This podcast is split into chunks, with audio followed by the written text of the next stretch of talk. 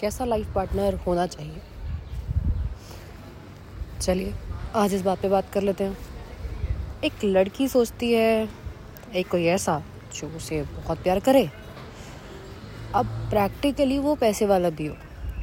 मेहनत भी करता हो जॉब करता हो या बिज़नेस करता हो, उसके पास पैसा हो इन शॉर्ट और ये ट्रू फैक्ट है, इससे कोई मना नहीं कर सकता। ठीक है? सेकेंडली उसे प्यार करे, उसे वक्त दे, उसे समझे।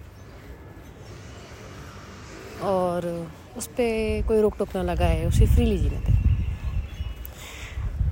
अब एक लड़का क्या चाहता है एक लड़की जो उससे प्यार करे, उसे फ्रीडम दे, और जैसा वो चाहे वो वैसे रहे, उठे, बैठे। कमाए ना कमाए, कुछ लड़कों की प्रेफरेंस होती है कि लड़की कमाए। कुछ लड़कों की प्रेफरेंस होती है कि लड़की ना कमाए।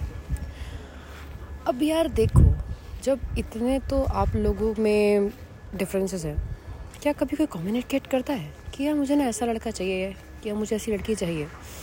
शादी डॉट कॉम पर जीवन साथी डॉट कॉम पर या किसी भी एक्स वाई जी शादी पोर्टल्स पे। जब आप अबाउट योर सेल्फ लिखते हैं ना तो आप ये नहीं लिखते कि आपको गुस्सा कितना आता है, या आपका टेम्परामेंट कितना है, आपकी अंडरस्टैंडिंग है, आपका नेचर कैसा है क्योंकि फ़िलहाल आपको खुद नहीं पता।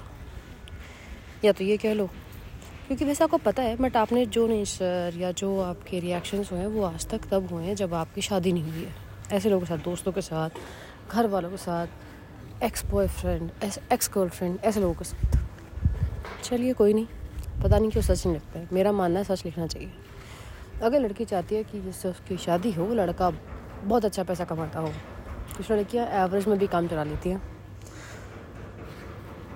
उसके बाद वक्त गुजारे समझे वगैरह वगैरह। ये लड़कियों को भी तो लिखना चाहिए ना। सेम वे लड़कों को भी लिखना चाहिए। जो टेम्परामेंट लड़की का है वो उसे भी लिखना चाहिए लड़के को भी लिखना चाहिए। और जहाँ आपकी ये सब चीज़ें मिलती हो ना वहाँ शादी करनी चाहिए। अब बात आती है कुछ डिप्लोमेटिक लो, लोगों की। जी हमें तो संस्कारी लड़की चाहिए। अच्छा जी संस्कारी की डेफिनेशन बता दीजिए। आज के ज़माने में तो कुछ है नहीं। मुझे बहुत खूबसूरत लड़की चाहिए। मुझे बहुत खूबसूरत लड़का चाहिए। अब ये खूबसूरती की डेफिनेशन क्या है? उसका भी कोई डेफिनेशन डिफाइंड तो नहीं है कि यही चाहिए। लीजिए। हम आप लोगों से बात कर रहे हैं और हमारी एक डॉग है जो हमारे पास आके बैठ गई हैं। अब प्यार तो ये भी हमसे करती हैं। मैं जहाँ जाती हूँ वहीं आ जाती हैं मुझे देख के। जबकि इनके खुद के साथ बेबीज़ हैं। उन्हें छोड़ के मेरे पास आ जाती हैं। और अब मुझे इनको वापस छोड़ने जाना पड़ेगा।